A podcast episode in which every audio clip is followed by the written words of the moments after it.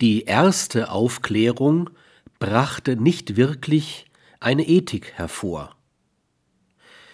Die Grenzen der ersten Aufklärung zu sprengen, muss Aufgabe und Ziel einer zweiten Aufklärung sein.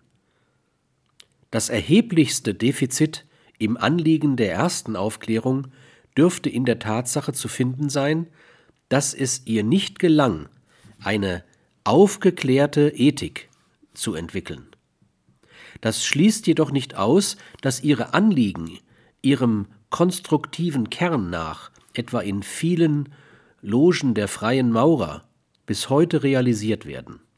Hier sollen jetzt zunächst die Grenzen der ersten Aufklärung festgestellt und die Kontingenz der ersten Aufklärung akzeptiert werden